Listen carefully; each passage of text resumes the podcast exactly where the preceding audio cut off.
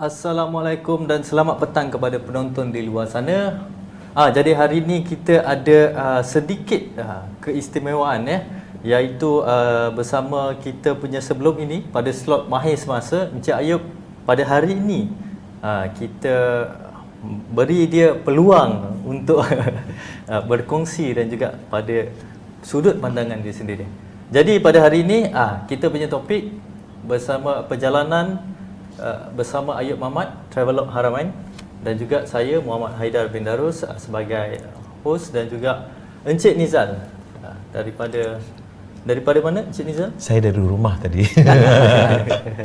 So Encik Ayub seorang penulis dan juga okey, jadi siapakah Encik Ayub Muhammad? Siapakah? Soalan. Hari ini kita istimewa sikit ya. Kerana selalunya saya moderator, tapi kerana kita bercakap mengenai karya saya, jadi kita tampilkan moderator barulah yang itu sedikit latar belakang Haidar saya adalah seorang wartawan lah, seorang penulis yang berkecimpung dalam dunia penulisan ini sudah agak begitu lama sekali. So saya menghasilkan buku-buku, banyak apa bidang-bidang ataupun genre dalam sastra, dalam politik, dalam secara umumnya begitu. Jadi saya kalau nak tanya saya siapa, saya adalah penulis. Gitu. Macam mana Rizal? Because ni yang telah mengikuti beberapa program pada masa remaja lagi sudah ada terdedah pada kursus-kursus kewartawanan. Betul. Dan pernah terlibat dengan TV Al Hijrah Ya, betul. Sedikit. Jadi begitu juga dengan kita punya tetamu khas kita, Encik Nizal. Ya. Jadi Encik Nizal tadi daripada mana? Saya dah kata tadi, saya dari rumah. Tapi pengalaman saya memang suka pada Travelog. Betul. Kerana bagi saya Travelog ini dia punya kekuatannya ialah penceritaan sebenar seseorang yang melalui pengalaman itu. Jadi apabila saudara kita Ayub Muhammad memberikan saya buku ini, saya belum baca lagi Tetapi bila lihat saja Travelog itu, saya sudah jatuh minat nak tahu. Sebab setiap orang mempunyai cerita dia. Saya nak tanya apa cerita di sebalik pengalaman Travelog Haramain oleh Ayub ini. Jadi sebagai seorang penulis, sebagai seorang penyiar, sebagai seorang yang terlibat dengan pengacaraan, saya memang nak tahu. Tunggulah kalau saya pula yang bertanya nanti. Jadi kepada Encik Ayub itulah, bagaimana apakah drive untuk membuat buku ni? Dan juga untuk involve dalam industri penulisan, dalam karya, untuk berkarya menulis buku. Sebab sebagai penonton di luar sana, kita masih di dalam komuniti yang tidak tahu kepada secara dasar market sekarang, keadaan. Jadi apakah yang membuatkan Encik Ayub ingin masih berkarya sehingga sekarang? Sebenarnya kalau kita merujuk kepada Travel Haramain ini, saya menulis buku ini berdasarkan pengalaman saya mengerjakan ibadah haji pada tahun 2016, dan buku ini sangat istimewa bagi saya kerana bukan sekadar buku yang untuk kita jual ataupun kita infak atau wakafkan, tapi ini merupakan satu dakwah kecil saya untuk kita berkongsi, kerana bukan tidak ada di Malaysia, Rizal. Kalau di Indonesia banyak buku-buku travelog ini dihasilkan, tapi di Malaysia ni agak terbatas sedikit. Tapi ada, tetap ada.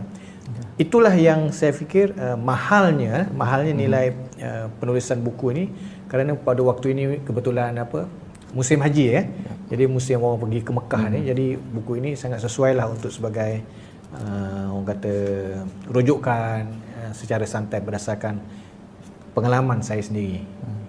Begitu. Jadi kepada Encik Nizal, pernahkah Encik Nizal dah pernah pergi ke Haramain, haji? Ke haji. Ya, haji saya kat memang mendam haji sampai haji lah. Tapi kalau ikutkan saya, pengalaman ke Haramain itu beberapa kali, tapi melakukan umrah. Jadi dia ada ada persamaan dan ada perbezaannya. Jadi bila saya membaca sedikit sebanyak, walaupun saya tak sempat nak baca sepenuhnya, tapi saya sudah membilik-bilik ini, saya dapati buku yang diberikan ini ataupun yang ditulis oleh saudara kita ini membantu kita lah sebagai orang baru dalam, kalau katakan saya tidak pergi ke Haramain lagi, bila saya baca ni, saya boleh bayangkan bagaimana berhadapan dengan suasana berada kali pertama di Haramain. Jadi bila saya baca itu, saya teringat zaman-zaman saya pergi dulu. Mula-mula saya pergi, bagaimana perasaannya, dan bila saya baca itu, adalah sedikit nilai-nilai persamaannya. Betul. Tapi itulah, kebanyakan ramai pada sudut gambaran perspektif di luar sana yang semuanya mempunyai niat yang berbeza. Jadi pada pertama sekali apabila Encik Ayub dapat panggilan tu sendiri, apakah gambaran tu? Boleh tak gambarkan kepada kita punya penonton pada petang?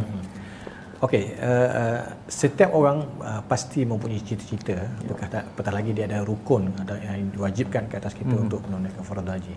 Tetapi seperti mana yang saya tuliskan di bawah ini, dalam belakang buku ini, Allah tidak panggil sesiapa yang mampu, tetapi dia memampukan sesiapa yang mahu, rindu dan yakin. Jadi yang penting adalah nawaitu kita, niat kita mesti dipasang dengan sangat mendalam, bersungguh-sungguh, ikhlas, dan insya-Allah apabila itu ada dalam diri kita, dia adalah permulaan untuk kita melangkah seterusnya, dan insya-Allah mudah-mudahan Allah Subhanahu Wa Taala mengundang kita. Kalau saya dianugerahkan mimpi oleh Allah Taala. Mimpi. Oh, ni mimpi sangat istimewa. Mimpi ni pergi haji. Pergi ke Masjidil Haram. Jadi satu mimpi yang sangat luar biasa, yang keindahannya susah nak cerita. Rasa Allah indahnya perjalanan itu ya. Dan beberapa bulan, 2 bulan selepas itu, akhirnya saya menerima tawaran menunaikan fardu haji dan bertugas di sana atas tugas di Arab Saudi, di Mekah dan Madinah. Jadi ini orang kata Allah memberikan petunjuk melalui mimpi, dan akhirnya telah menjadi kenyataan 2 bulan selepas itu. Dan itu saya rakamkan dalam buku ini. Minta maaf tapi boleh perincikan tak mimpi itu? Macam mana bentuk? Memang awal tidak dijangka untuk pergi. Atau memang sudah dirancang? Bukan, saya sebelum itu, saya memang malam-malam saya suka menonton YouTube mengenai perjalanan haji. Saya suka melihat proses-proses perjalanan haji, dan itu selalu membuatkan saya rasa sedih, rasa terharu, dan saya rasa, ya Allah, ya Tuhan aku, kalaulah aku ni diundang oleh-Mu dapat ke sana, syukurnya, rahmat dan nikmatnya. Jadi berbalik kepada mimpi tadi ya. Ini betul. Saya apabila saya bermimpi 2 kali, saya ingat lagi 2 kali saya mimpi saya pergi ke Masjidil Haram, tapi ketika saya nak masuk ke ruangan Kaabah tu, saya terjaga. 2 kali saya terjaga, mimpi yang hampir sama terjaga, tapi itu sedikit pada awalnya menimbulkan sedikit kerisauan saya tu, bagi orang yang baru berhadapan dengan pengalaman ini. Saya berfikir, Allah, apa yang Allah nak tunjukkan dan sampaikan kepada saya, sehingga saya tidak sempat dalam mimpi masuk itu melihat ruang Kaabah itu. Jadi saya fikir, saya agak takut sebenarnya, tapi alhamdulillah selesai setelah diberi peluang dan diundang ke Tanah Suci Mekah untuk menunaikan fardu haji.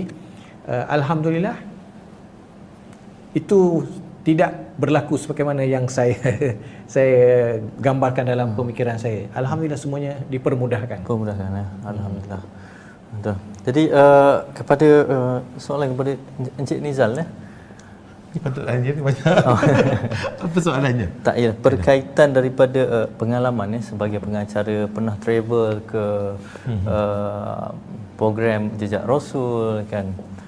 Jadi apakah perbezaan sebagai pengacara ataupun sebagai kira atau pengarah pandangan daripada bezanya ialah kita ada tugasan. Kalau macam penulisan, dia punya pengalaman itu sudah cukup. Jadi dia punya alasannya, saya ada tugasan, bermakna Pemeriksaan kami itu ada jadualnya, kemudian ada tujuannya dan ada tuntutannya. Jadi oleh kerana itu kita terhad sedikitlah untuk melakukan apa yang kita nak lakukan. Walaupun itu hanya umrah ya. Kita sempat buat umrah kerana kita ada di sana. Cumanya cabaran kita ialah macam mana nak memenuhi tuntutan-tuntutan itu. Antaranya ialah bolehkah kita mengambil ataupun buat rakaman di dalam Masjidil Haram pun kan? Rupanya tidak dibenarkan. Ketika itu ya, sekarang mungkin berbeza. Yalah. Orang menggunakan handphone. Kemudian kami pergi ke Madinah.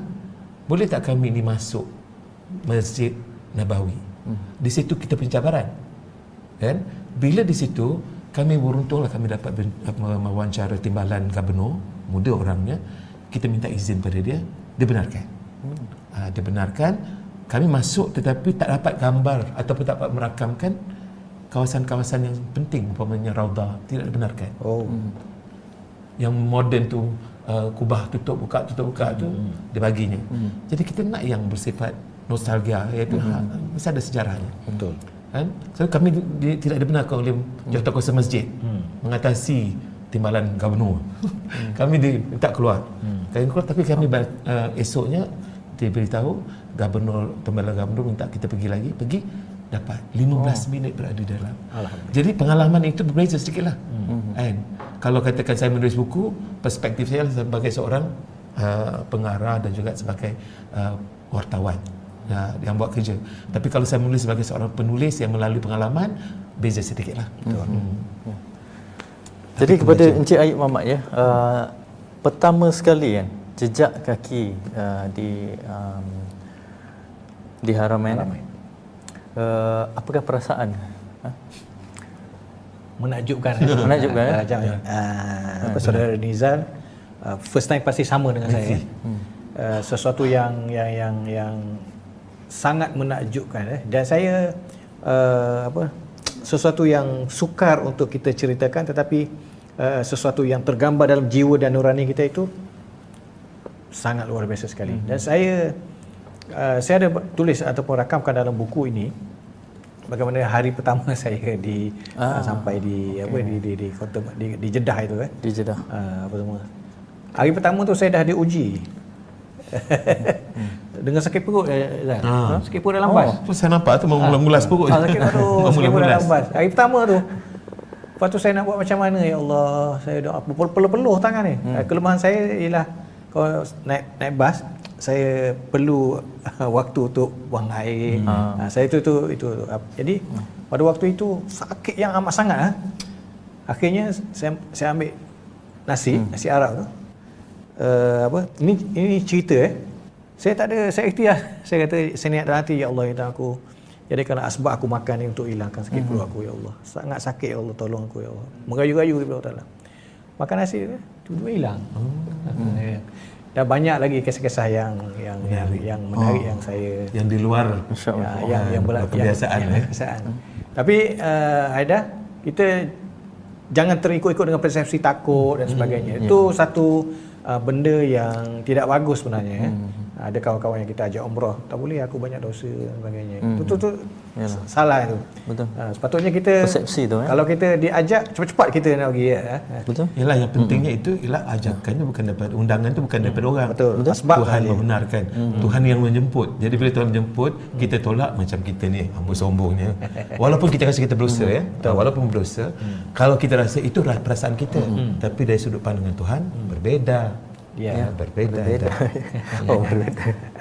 Berbeza ya, itulah. Ya. Jadi kita nak kembali ke belakang sikit berkenaan dengan tajuk Haramain. Pada ialah perspektif, pandangan dan juga boleh bagi tahu tak apakah sebenarnya definisi Haramain? Haramain ni ada daripada nama itu sendiri kan. Rasanya ramai yang sebenarnya tak tahu di luar sana kan. Tajuk itu sendiri. Al-Haram, tanah haram di Mekah dan di Madinah. Jadi tajuk buku ini diilhamkan oleh sahabat saya inilah, Ustaz Haji Ahmad Falahuddin. Dia seorang pengusaha travel agent umrah dan haji. Jadi Haramain ini ada tanah haram di Mekah dan di Madinah. Jadi itu perjalanannya. Sebab itu kalau macam Liza kata tadi, bila baca buku ni rasa macam itu kan pengalaman. Sebenarnya buku ni Aida, kalau kita baca buku panduan, buku panduan haji ataupun buku panduan umrah, dia lebih official macam teknikal. Tetapi macam dia katakan, kalau kita baca buku ini, kita akan benar-benar merasai kita berada di Haramain. Sebab dia adalah satu kisah perjalanan yang real, yang betul, yang benar. Jadi kita akan dapat satu feel seolah kita berada di sana. Saya membayangkan beginilah ya. Siapa baca buku ni, ketika membaca tu seolah ada satu filem di dalam. Kita sendiri masing-masing ada filem masing-masing ya. Watak siapa, kita boleh membayangkan keadaan itu. Bilik nombor sekian-sekian, kita berada, saya berada sini tengah duduk. Semua tu kita baca. Jadi seolah macam kita menonton satu filem tapi dalam bentuk penulisan. Menarik sebenarnya. Apa yang saya lalui, banyak kisah-kisah pengajaran-pengajaran yang selama ini kita membaca, kita mendengar, tapi akhirnya kita melalui. Dan alhamdulillah, walaupun ini sangat mencabar, tetapi itu sangat menakjubkan. Contoh saya sampai di Kota Mekah pada hari Jumaat. Pada hari Jumaat saya buat umrah wajib. Sebab umrah wajib lepas tu buat minum zam-zam, tak umrah komplit dah, siap umrah semua. Dah tak tahu nak buat apa kan, pagi tu agak panas sikit. Saya pergi di satu penjuru, gambar kulit tu, penjuru itu. Gambar kulit tu betul-betul di penjuru itu saya pergi. Satu penjuru, ni selesai setelah itulah peristiwa tu. Saya doa, saya tak tahu bila kita dah banyak berdoa ni, dah habis dah berdoa. Kan? Saya tak tahu saya doa apa. Ya Allah, tahu aku saya nak bertemu ibu dan ayah saya. Ayah aku. Aku rindu ya Allah. Maksudnya keinginan aku itu kan yang di situ. Kalau engkau bertanya kepadaku, apakah permintaanku di hari pertama aku berada di bumimu dan di hadapan Kaabahmu, aku ingin melihat bapa aku yang sudah tiada. Aduh. Balik tu lepas doa, rasa orang tepuk. Tapi belakang tak ada orang. Tak ada orang. Lepas tu saya balik ke hotel, alhamdulillah jumpa. Mungkin bayangan atau apa, tapi saya dapat melihat. Luar biasa. Sedih kan sini. Betul. Meremang bulu roma Tapi saya ingat saya saja. Baru ni saya tengok dekat TikTok. Ya Allah, ada orang melakukan benda yang sama dan dia berjaya bertemu. Alhamdulillah, masya-Allah. Dan saya juga pernah bagi tahu cerita ni kepada kawan-kawan yang pergi sana. Dan alhamdulillah ada yang dapat dengan izin dan kuasa Allah Taala. Bukan kita kata itu, tapi itulah Allah Taala punya kuasa. Dia memberi kelebihan kepada kita. Sangat luar biasa. Dan kita harus meraikannya. Walaupun kata kita tak dapat, kita tak dapat apa yang kita minta, doa tak dapat, maka kita rasa apakah ada pada sekuku yang salah. Tidak, kadang-kadang dia tak begitu, ada sebabnya. Dan diberi pun ada sebabnya. Ada setengah orang, dia nak cium Hajarul Aswad itu. Betul. Berebut-rebut orang. Tiba-tiba dia mudahkan oleh Tuhan. Jalan, malah ditarik oleh penjaga Kaabah tu untuk dia buat. Ada setengah orang cepat-cepat dapat, ada setengah orang tak dapat. Tapi yang pentingnya ialah pengalaman itu adalah satu pengalaman yang berharga dan manfaatkan. Betul. Sementara ada di situ. Apa yang perlu ialah nawaitu. Kita kena pasang nawaitu yang betul. Nawaitu dan yang betul dan tepat. Itu insya-Allah kalau kita dapat lakukan, insya-Allah akan dipermudahkan. Insya-Allah. Kita berganjak kepada keadaan secara live lah di sana kita nak bagi pengalaman kepada orang di luar sana. Ada tak ini soalan agak pelik sikit bahaya ada dia. Tak kan sebagai sesiapalah di sana yang bawa kertas panjang minta doakan ke apa kan ada tak ada. Bawa kertas panjang biasalah kalau di rumah kan kawan-kawan kita kirimlah doalah siap bagi ayat ada. Ramailah. Berlembar-lembar. Ada tebal-tebal ni box kertas ada. Oh ada juga. Ada doa-doa yang jadi. Ini minta orang kan. Orang kita pesan. Tapi ada itu memang adalah, tapi ada satu orang kata pengirim contoh kalau kita dia ambil gambar selfie ataupun video live dekat FB dan sebagainya. Ada tanggapan-tanggapan negatif kalau macam saya buat live. Ada orang komen jangan main telefon, fokus ibadah dia kata. Jangan apa semua. Sebenarnya ini silap kerana kita melakukan itu setelah selesai ibadah sebenarnya. Selesai semua dah, kita buat live. Kita tidak cerita benda-benda yang pelik-pelik. Kita berceritakan kisah di sana. Jadi ini sebenarnya kalau kita berfikiran positif adalah sebagai salah satu dakwah. Dakwah untuk yang pertamanya ialah menimbulkan semangat kepada sahabat-sahabat kita yang menonton. Betul. Yang kedua pula, orang yang menonton dia mendoakan orang komen. Ya Allah ya Tuhanku kan. Nanti permudahkanlah, jemputkanlah aku. So ini benda-benda yang sangat positif. Jadi setengah orang saya pun tak faham, tak boleh jangan main telefon di tanah suci. Sedangkan masa lapang tu sebelum kita ke hari wukuf tu banyak masa lapang lah. Jadi kita gunakan itu sebagai nawaitu kita untuk berdakwah. Bukan kita nak tunjuk-tunjuk, bukan. Kita buat apa kita nak tunjuk-tunjuk, kita pergi Tanah Haram. Kita nak berkongsi. Macam saya, kalau saya pergi itu, saya pergi selama ni buat umrah, banyak yang saya pergi atas tugasan. Bila kita buat itu, kita senanglah. Saya boleh mengatakan bahawa itu tugas. Tetapi macam Tuan Ayub, dia pergi atas kapasiti peribadi. Dia mengambil atas kapasiti peribadi. Tetapi bila disalah tafsirkan begitu dan dipandang serong. Kenapa? Kerana dia menunjukkan apa yang dia buat. Bagi saya fikir ada sesuatu yang tidak sihatlah. Husnuzonlah sikit. Betul. Kan? Betul. Saya nak tunjuk ini tempatnya saya pergi. Kerana bila baca nanti mungkin nak tengok gambarnya, mungkin nanti tengok daripada Facebook ni kan nanti. Betul. Ada dah saya siarkan. Nanti tuan-tuan Ayub akan tulis ini lihat FB saya ni, ini dalam buku saya ada ditayangkan di mana di sini tempatnya. Ini video dia. Kan ini salah satu antara pendekatan-pendekatan baru dalam penerbitan. Kalau dulu penerbitan hanya baca saja, tapi sekarang penerbitan ada dikaitkan dengan video. Betul. Jadi jangan lupa ikuti juga FB. Jadi maksudnya ialah Haidar, kita live ini juga ada sebahagian daripada dakwah. Kita nak ceritakan kepada masyarakat di luar mengenai pengalaman saya. Mungkin pengalaman orang lain lebih hebat lagi. Tapi pengalaman yang kecil ini nak saya share ataupun saya kongsikan dengan masyarakat di luar sana, terutama sekali kawan-kawan yang dapat peluang menunaikan fardu haji pada tahun ini kan. Tahun ini tak ramai, separuh kan. Jadi yang dapat tu masya-Allah, hebatlah, sangat luar biasa perasaan. Saya sangat faham lah. Seronoknya macam mana kita nak pergi buat haji orang ada kan. Itu pengalaman. Jadi iyalah sampai sana yang kita tempoh menunggu untuk pergi Arafah kan. Ujian-ujiannya kan. Sangat itu. Saya Allah beri banyak ujian, tapi alhamdulillah dipermudahkan. Banyak sekali. Ada benda-benda yang saya nak cerita kat Haidar. Okey. Ada dalam buku ni. Saya pernah tawasunat. Tawasunat. Tiba-tiba ada seorang Pakistan dekat depan saya, dia bawa buku dalam apa dipanggil bungkusan, bungkusan macam tu kan. Tergantung. Tergantung. Dia baling ke sini. Allah. Kena baling macam tu. Ada belakang ni. Dia nak letakkan belakang dia. Oh, okey. Lepas tu dia punya ni apa kena buku tu kena atas muka Dain. Saya sakit . Jadi kita tengah tahu takut bahu kita lari. Spek hilang. Jatuh. Spek ni bukan macam sekarang yang tak ada bingkai tu. Kan? Okay. Jadi orang padat sekali, sangat padat. Saya fikir tak apalah, ya Allah tu aku redha jelah. Tak apa fikir apa kan. Saya jalan Tuhan. Tiba-tiba datang seorang Arab dari belakang. Dia bagi spek saya. Bayangkan orang ramai tu, dia boleh tahu kita buat. Saya pun tak faham. Ya, tapi itulah kebesaran Allah Taala yang saya lalui. Yang saya lalui, dan itu sangat saya ingat lah. Saya pengalaman tu kebesaran Allah Taala sangat luar biasa sekali.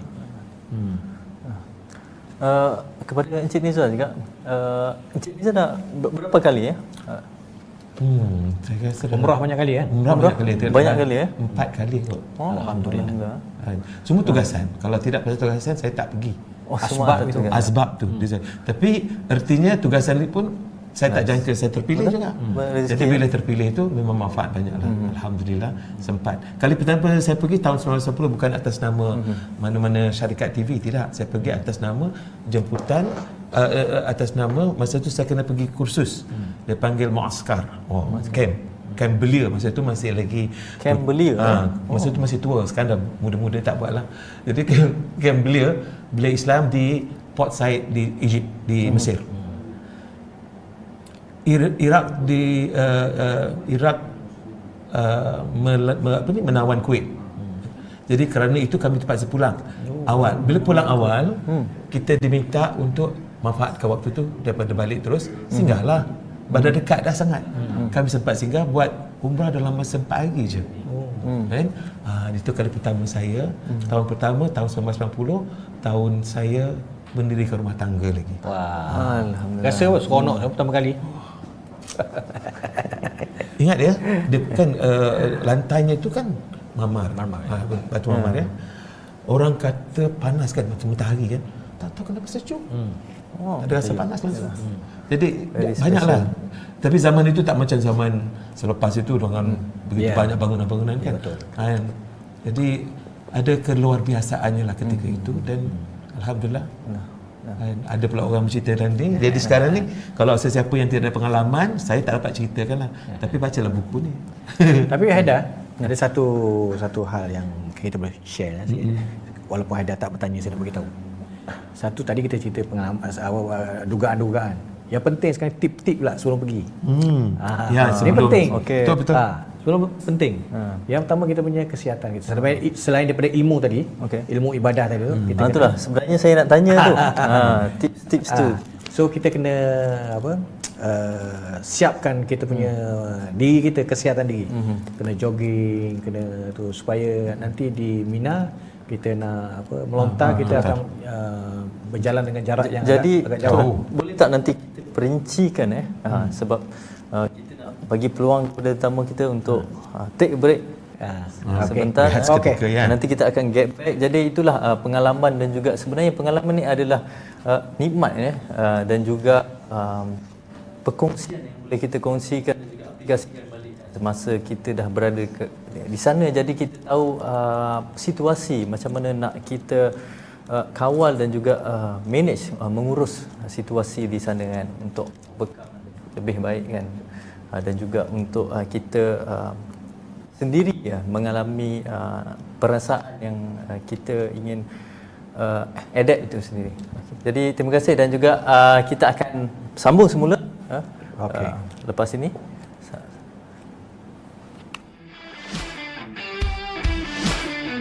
Anafora ialah perbandingan berkaitan dengan Muhammad. Yang panjang Maharaja Liza. Right is basically to ease you in doing your summary. Okay, kalau rasa macam tak dapat ulang lagi ya. Okey, salah nombor 2 yang popular. Abu Bakar, kami kena ingat dia diberi gelaran penyelamat umat Islam. Ingat yang itu. Kepada Allah. Dan tak percaya di instansi ajaran yang sampai ini dan Muhammad. Orang dia. Dia ni Mina. 100 darjah Celsius. Di air mendidih. Mendidih adalah sesuatu yang mempunyai gizi dan mempunyai ruang. Oksigen dan karbondioksida. Dua-dua sebutan ini kita akan samakan dia sebab dia berfungsi N yang sama.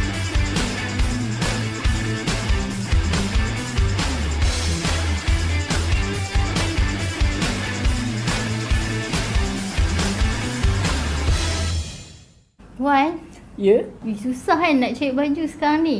Betul, sangat susah. Lepas tu bila dah ada baju, tak menarik pula. Dah ada baju yang menarik, saiz pula tak ada. Sangat-sangat masalah. So macam mana tu?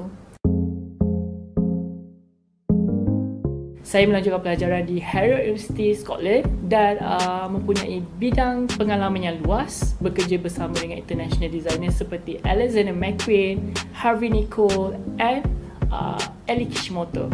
Saya mempunyai pengalaman 5 tahun dalam bidang fashion design. After that, saya macam terfikir, kan kita nak stay tu buat macam tu dan kerja bawah orang kan. So alhamdulillah saya bertemu dengan partner saya Haziwan dan menubuhkan brand saya sendiri bersama partner saya Wan Mary. Keunikan kami adalah kami lebih menampilkan potong-potongan yang menarik, uniqueness, functional. Selain itu juga kami bereksperimentasi terhadap setiap tekstur dalam pakaian kami. Banyak menunjukkan potong-potongan yang multifunction dan juga sesuai untuk anda di luar sana. antara klien-klien kami, seperti contoh kami punya klien-klien daripada kerabat-kerabat diraja, VIP, corporate dan juga daripada kalangan selebriti seperti contoh Azlan Nasir, Liza Hanim, Jihan Musa, Siti Nodiana, Zian Azin, Fikri Ibrahim dan ramai lagi. Dengan menyertai kursus ini, kita akan dapat belajar banyak benda tentang fashion. Step by step membuat pakaian, daripada potong kain sendiri, cari kain dan juga menjahit. Kita akan buat sampai anda dapat membuat pakaian yang lengkap dan menarik. Saya Haziwan dan saya Mariam. Kami daripada Wan Mary. Kami akan menawarkan cara membuat pakaian, desain, membuat pola. Dan jangan lupa layari planetmahir.com, Gedung Ilmu Online. Jumpa anda di sana.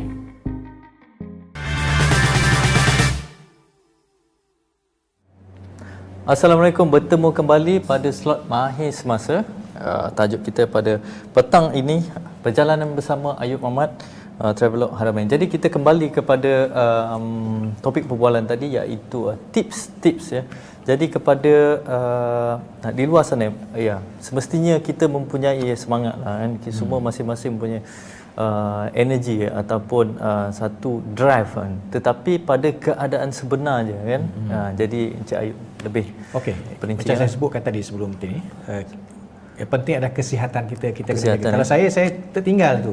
Saya kurang exercise, kurang berlari, kurang berjalan, tapi saya lakukan benda-benda yang lain. Saya lebih sebab kerana keterujaan sebenarnya, kerana keterujaan jadi terlepas pandang itu benda-benda persiapan sebenarnya yang sangat penting. Kenapa? Dengan cuaca yang panas, sangat panas, kita berjalan jauh dengan jemaah yang ramai. Kalau kita tidak mempunyai stamina untuk apa nama ni, pergi melontar tu, saya rasa itu akan membebankan kita lah. Itu yang kedua, kalau boleh kita bawakan apa, kasut sukan. Kita boleh pakai kalau selepas hari kedua tu kan, kita dah bebas daripada ihram, so kita boleh pakai apa yang ini kan. Jadi seterusnya ialah tipnya ialah yang saya lakukan ialah penting sekali ialah kita mesti membersihkan diri kita. Apa yang kita maksudkan membersihkan diri kita ialah memohon ataupun melakukan sebanyak-banyak taubat kepada Allah Taala, kerana kita manusia dan hamba Allah yang banyak dosa dan kesalahan. Ya. Yang kedua ialah kita, yang saya lakukan ini, saya tulis dalam buku itu ialah cuba sedaya upaya memaafkan seramai orang. Seramai orang kita memaafkan dan cuba sedaya upaya untuk memohon maaf dengan seramai mungkin orang. Ini nampak simple, mudah je Aida. Yeah. Tapi tahu tak perkara yang paling berat sekali? Kita nak pergi minta maaf dengan orang yang benci sangat kat kita. Susah sahabat. Betul. Tapi kerana lillahi ta'ala kita pergi. Sebab kita nak pergi, orang kata, menjadi tetamu Allah.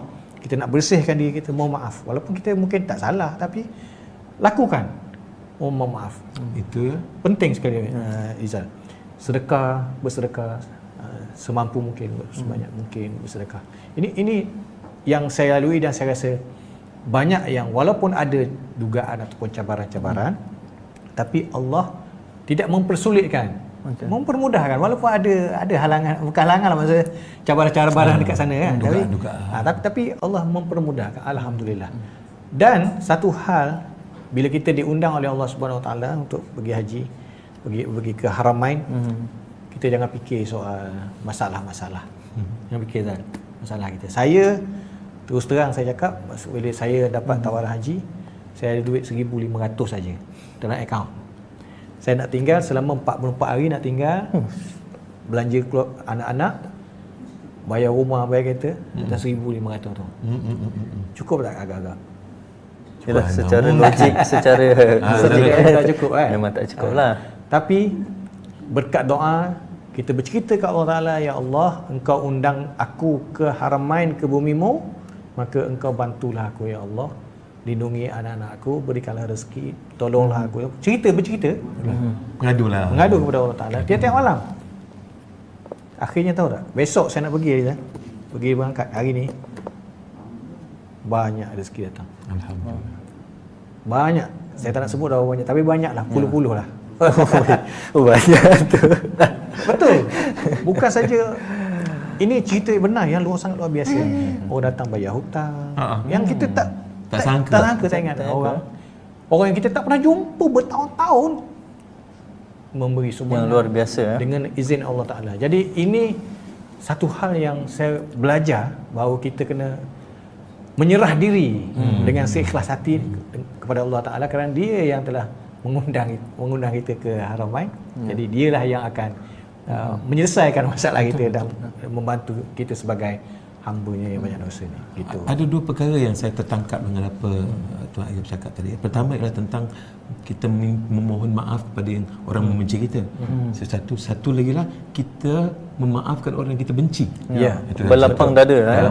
Betul. Kadang-kadang kita tahu, katalah kita benci kepada ibu tiri kita, kita benci kepada siapa sekalipun. Yalah, kepada kita kena kosong-kosong awal-awal lagi. Sebab nanti bila kita pergi tu kita tidak ada excess baggage kata orang. Berbanan kita. Itu yang pertama. Yang kedua tadi cerita pasal pengajaran daripada apa yang Tuan Ayub cakap ialah kita nak pergi benda yang baik, tak semesti hanya ke Haramain. Apa saja kita nak buat yang baik itu, kita doa dan memohon. Kalau kita ada kekangan, halangan, dugaan, permudahkanlah.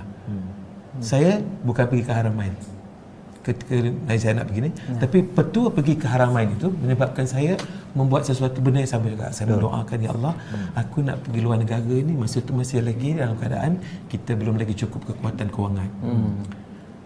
Maka kita nak pergi ni, buat kerja-kerja yang baik ni, buat kerja-kerja untuk membantu orang-orang yang susah di sana, di Afghanistan.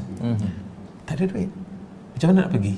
Maka kita mengadulah, seperti mana kita mengadu ketika nak cerita pergi nak pergi Haramain itu, ada saja Tuhan bagi jalan. Jadi artinya skala yang baik yang kita nak buat itu memohonlah pada Dia. And Dia sering minta, kau jangan minta pada orang lain, Ia akan nak pun dua, Ia akan nasta'in. And kita minta pada Dia pertolongan, insya-Allah dengan ikhlas, insya-Allah akan sampai. Betul. Yang penting kita kena bersihkan hati kita. Clear. Kita pergi dengan hati yang nurani yang sangat bersih. Kita dah tak ada musuh dan kita orang pun tak memusuhi kita.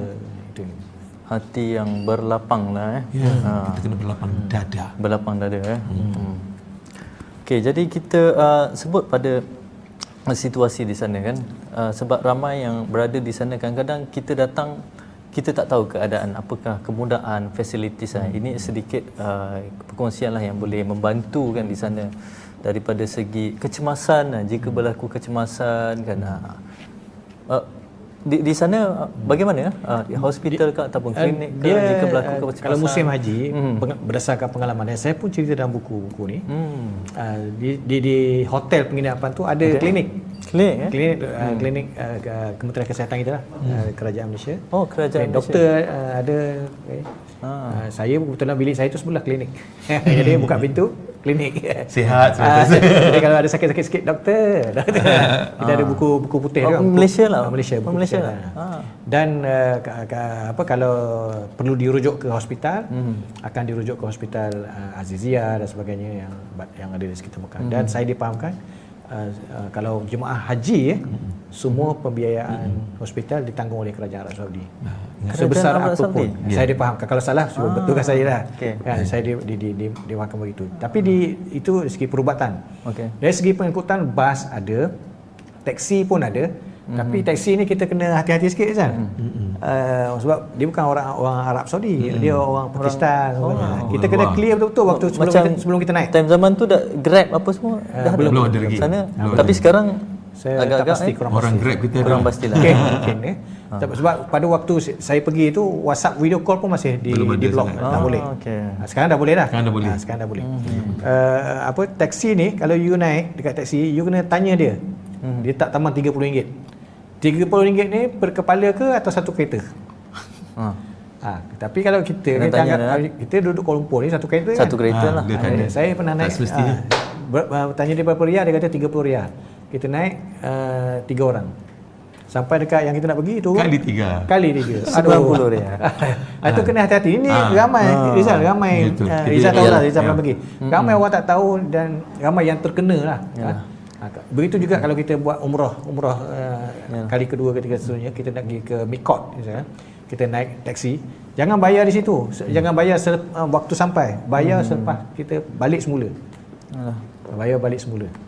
Dan menariknya manusia Cina, Rizal, kita macam duduk kat Malaysia, nasi dagang ada, oh, macam-macam ada, lemak ada, bihun ada.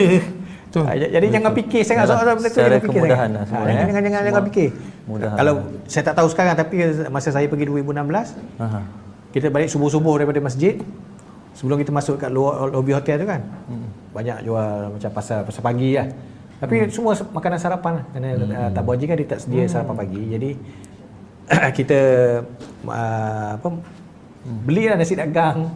Orang Malaysia lah yang jual, yang tinggal kat sana, yang masak orang Kelantan, orang Patani. Jadi budu pun ada. Betul. Budu pun ada. Budu pun ada, pulut gaunyo. Oh, famous. Makanan Malaysia. Jadi kita sangat international, sangat antarabangsa. Malaysia mana-mana ada makanan. Masa saya pergi tahun 1990 tu, apa namanya? Ini 1990 1990 kan. Terima kasih. Saya 1990 baru saya pergi buat umrah. Walaupun ketika itu orang dah mula bercakap bahasa Melayu. Kan? Katalah kita lalu kawasan Madinah tu, masa tu Madinah bukan sekarang kan. Tahun 90 kan. Tapi mereka bercakap dalam bahasa Melayu, umpamanya macam RM5, RM10. Masa situ lagi sudah ada ya. Bayangkan sekarang, dulu tak adalah nasi lemak, tak ada sangat. Tetapi sekarang macam kita balik kampung je. Macam balik kampung macam balik kampung. Kalau dah ada guru, bayangkan macam mana. Kat sini pun susah nak buat guru. Betul. Kan? Sana kita boleh pergi dapat beli budu. Macam mana? So, persepsi pada waktu itu Izan. Masa kalau kita pergi Mekah ni ada makan nasi Arab. Jadi ramai yang bawa ikan bili goreng, kebab, bawa bili goreng. Benda sama. Bawa kan rendang, bawa bekalan. Bawa makanan banyak. Tapi bila sampai sana saya pun terkejut tengok pulau macam Malaysia.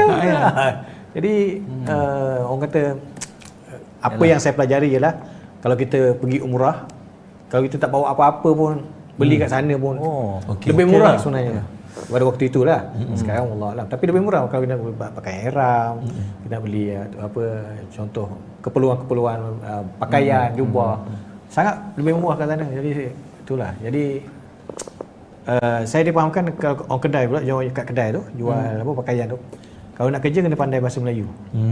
Itu yang saya diberitahulah. Saya tak tahu kriteria pula. Sebab semua kedai tu boleh berbahasa Melayu, bahasa Malaysia, bahasa Malaysia. Macam-macam lah, Siti Nodiana lah, apa benda macam dia tahu semua. Itulah. Jadi itulah kelebihan dan juga bagaimana eratnya kita punya perhubungan diplomatik kita bersama.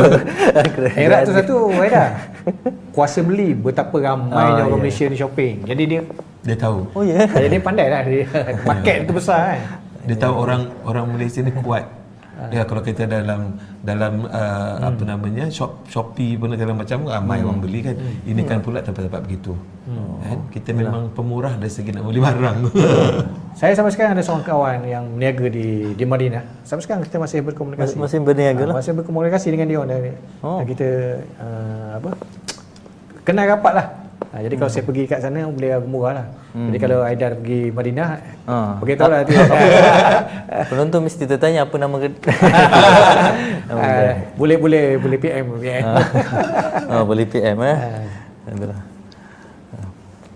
Jadi itulah, jangan risaulah kepada kemudahan. Tak perlu pakai pasal dia lah, luggage kita nak kena order bag, bawa banyak besar-besar dengan susahnya kat sana. Nanti nak iring bag apa semua kan. Betul. Saya pun seperti itu. Pada awalnya lah. Sekarang tak ada masalah lagi sebab kita ada media sosial kan. Jadi kalau ada apa-apa saja kita cerita kat dalam media sosial pun, ramai orang akan beri petua-petua dan nasihat sebenarnya. Sebenarnya di sana itu segala-galanya ada. Kita jangan fikirlah. Kita fikir macam mana kita nak menyelesaikan ibadah haji kita. Saya nak tanya soalan ni agak sensitif. Banyak tu soalan sensitif.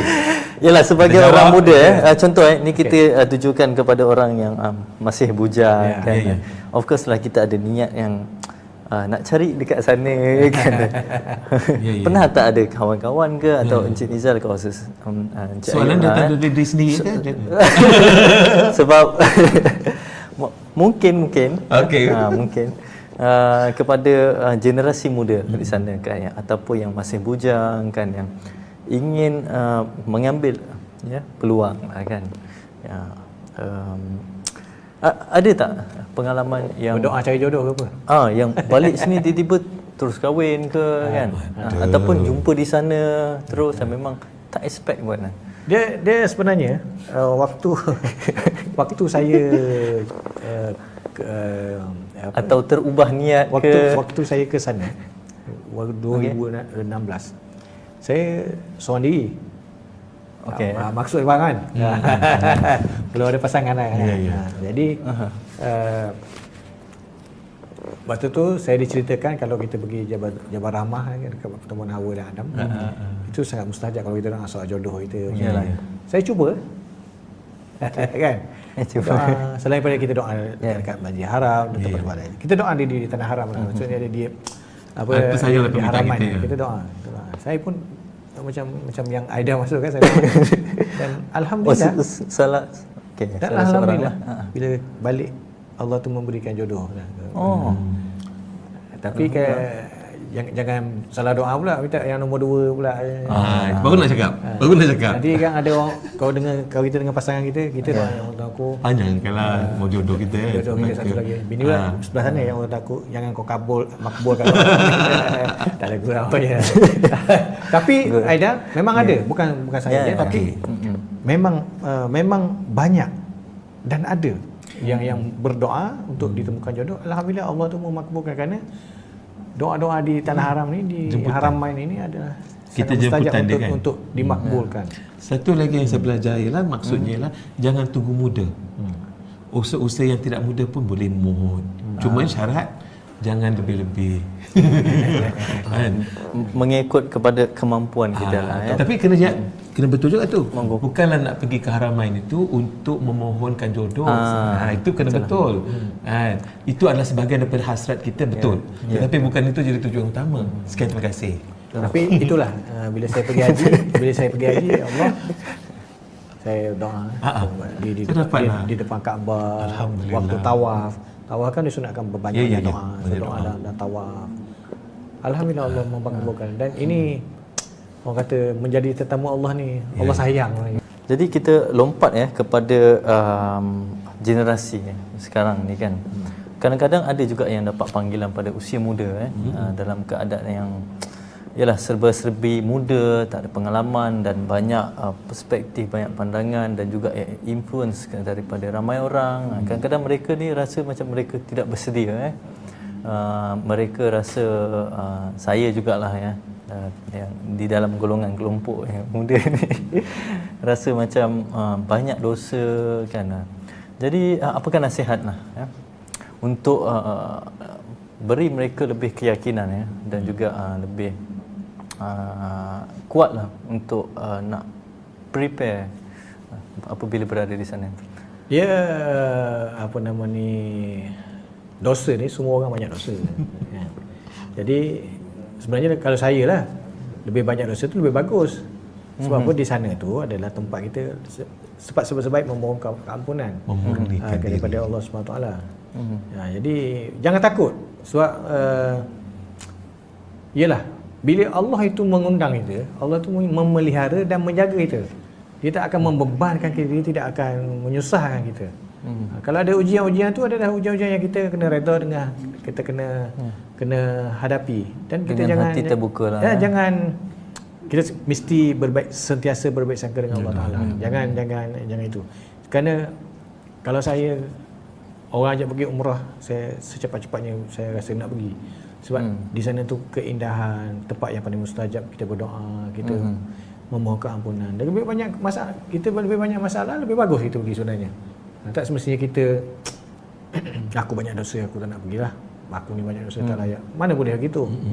Sedangkan kita diwajibkan menunaikan fardu haji, umrah pun diwajibkan juga sekali bagi yang mampu kan. Jadi itulah persepsi itu mesti dihapuskan lah. Jangan, itu sangat tidak baik. Saya nak tambah sikit ya. Pertamanya tadi Cik Ayu ada sebut tentang umrah itu sebenarnya wajib kali pertama. Okey. Okey. Kali kedua ketiga itu soal sunat lah. Kan? Tetapi haji memang wajib. Okey, kalau berkemampuan. Tiba-tiba kita baru berusia belasan tahun kan? Atau baru berusia 20-an. Tiba-tiba dipanggil. Yep. Dalam hati ini belum cukup rasa kenikmatannya hidup di dunia yang fana ni. Alangkah Yalah. Senang hati kalau kita risau berbalik kepada diri dia yang lama tu. Sebab kan apabila dia pertama dia takut begini ya. Dia tengok kawan-kawan ataupun orang tua yang balik daripada haji tu dia jadi ubah. Pijak semut tak mati. Kan? Dia dapat begitu. Jadi dia rasa macam dia terpaksa menjadi manusia yang sesuci-sucinya lah. Bermakna tak boleh pergi ke tempat tertentu, berpakaian kena tertentu. Jadi saya fikir ini harus kita nasihatkan. Ini nanti orang yang menulis itu banyak lagi pengalamannya. Jadi kalau begitu perkadaannya, kita fikir dia tak nak pergi barangkali ataupun dia terpaksa pergi. Jadi kalau dia terpaksa dia pergi. Bagi kawan-kawan ataupun adik-adik kita, anak-anak muda kita yang merasakan demikian, saya sendiri menasihati mereka dan juga mendiri saya sendiri kepada sesiapa yang saya kenal, jangan fikiran begitu, kerana kalau kita dapat awal pergi itu mesti ada sebabnya. Betul? Sayang dan cintanya Tuhan pada kita tu, dia bagi kita masa keadaan kita sihat, muda. Tetapi bila kita pergi itu, kita punya misi tertentu, belajar daripada apa yang kita lalui, kemudian balik nanti. Bukanlah kita kena menjadi pijak semut tak mati juga. Tak ada. Kita kena memanfaatkan apa yang kita petik itu, apa sebenarnya mesej yang Tuhan nak bagi, dan mintalah apa yang patut kau minta di sana. Balik nanti, laksanakan. Anda muda, lagilah tugas lebih besar lagi. Orang tua-tua tidak seberat mana orang muda. And, jadi itu bagi saya, jangan dijadikan satu alasan untuk tak nak pergi, tak nak tak nak nanti kita tua sebelum waktunya. Betul. Itu pandangan lain. Tuan nak mungkin nak tambah. Tapi antara tanda-tanda kita dapat haji mabrur, antaranya ialah kita balik dalam keadaan kita menjadi lebih baik daripada sebelumnya. Itu adalah tanda-tandanya. Kita tidak kira kita muda atau tua atau sederhana. Kalau kita usia muda dan kita pergi, kita dapat haji mabrur, masya-Allah. Takbir. Itu satu hal yang jarang orang lain dapat, kita dapat. Jadi kita sepatutnya bersyukur. Dan saya yakin orang yang mendapat haji mabrur ini, walaupun dia mungkin baru dia pergi umur belasan tahun, tapi dia balik dia akan menjadi hamba Allah yang intan terpilih itu. Yang luar biasa. Dari segi ibadah, karakter, dia menjauhkan dosa dan sebagainya. Jadi ini penting sebab itulah. Jadi itulah pada tujuan asas tu ya, untuk beribadah untuk menjalankan kewajipan. Pada masa yang sama kita tak nampak itu positif ataupun nilai-nilai tambahan daripada pembangunan karakter diri kita, kan, pemikiran kita, macam mana kita nak kawal situasi di sana, dan juga apabila kita berbalik di sini bukan untuk kita menjadi orang lain, kan, untuk seperti Encik Nizal cakap kan, jadi suci, bersih, kan. Dah tak nak buat dosa dah, kan. Nak jaga, kan, semua, kan. Tapi pada masa yang sama sebenarnya kita nak jadi diri kita yang lebih baik daripada semalam lah. Itu yang lebih penting lah, lebih utama. Jangan dibuat-buat lah, yang penting jangan dibuat-buat. Okey, jadi pada hari ini okey, kita tengok pada buku ni tengok pada kotak. Kita ada ini ada kotaknya, tak ada kotak ya. Hadiah istimewa lah kepada penonton di luar sana. Jadi Cik Ayub, apakah? Apa cerita? Hadiahnya tu. Okey. Buku ini dijual pada harga promosi sikit ni ya. RM55. Oh, RM55. Boleh tengok di belakang ni ada RM55. Okey. Jadi saya telah mengambil satu inisiatif untuk membuka pembelian buku ini melalui konsep wakaf ataupun infak.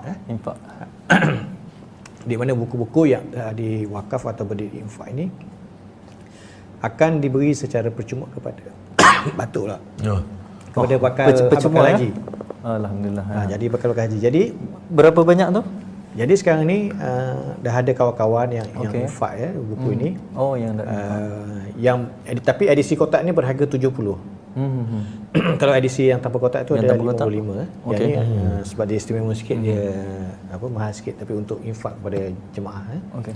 Jadi kepada sahabat-sahabat di luar sana yang terpilih pada tahun ini yang dapat apa, surat tawaran lah untuk menunaikan kafaratul haji dan berminat untuk mendapatkan buku ini, saya akan hadiahkan buku ini kepada anda secara percuma. Buku ini, tetapi terhad kepada siapa cepat dia dapat. Jadi stok dia tidak banyak Bagaimana syarat dia? Ada syarat dia tunjuk bukti. Dapat surat pergi haji, saya bagi buku ni. Kita tunjuk bukti lah okay. Tunjuk bukti lah. Kalau tidak, sebab sekarang ni dah dalam proses keberangkatan kan. Jadi sampai bulan Julai. Dah ada start dah sekarang. Jadi yang belum berangkat dan dapat orang kata surat tawaran untuk menunaikan fardu haji. Jadi saya akan hadiahkan buku ini kepada anda secara percuma. Saya akan postkan kepada jemaah yang terpilih. Yang terpilih maksudnya ialah siapa cepat dia dapat.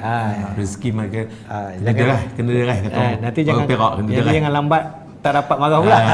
Ini biar lambat pasti tak dapat. Jadi buku ni Aida untuk santai-santai sebelum berangkat, mungkin apa, kisah-kisah dalam ini, tips-tips yang kita ceritakan sepanjang gambaran awal, gambaran-gambaran, peristiwa-peristiwa. Jadi dalam buku ni semuanya ada, saya rakamkan dalam buku ni pengalaman tu. Ini kalau Semenanjung 55, kalau di Sabah dan Sarawak ada harga lain? Ikut harga belakang. 65. Oh, 65.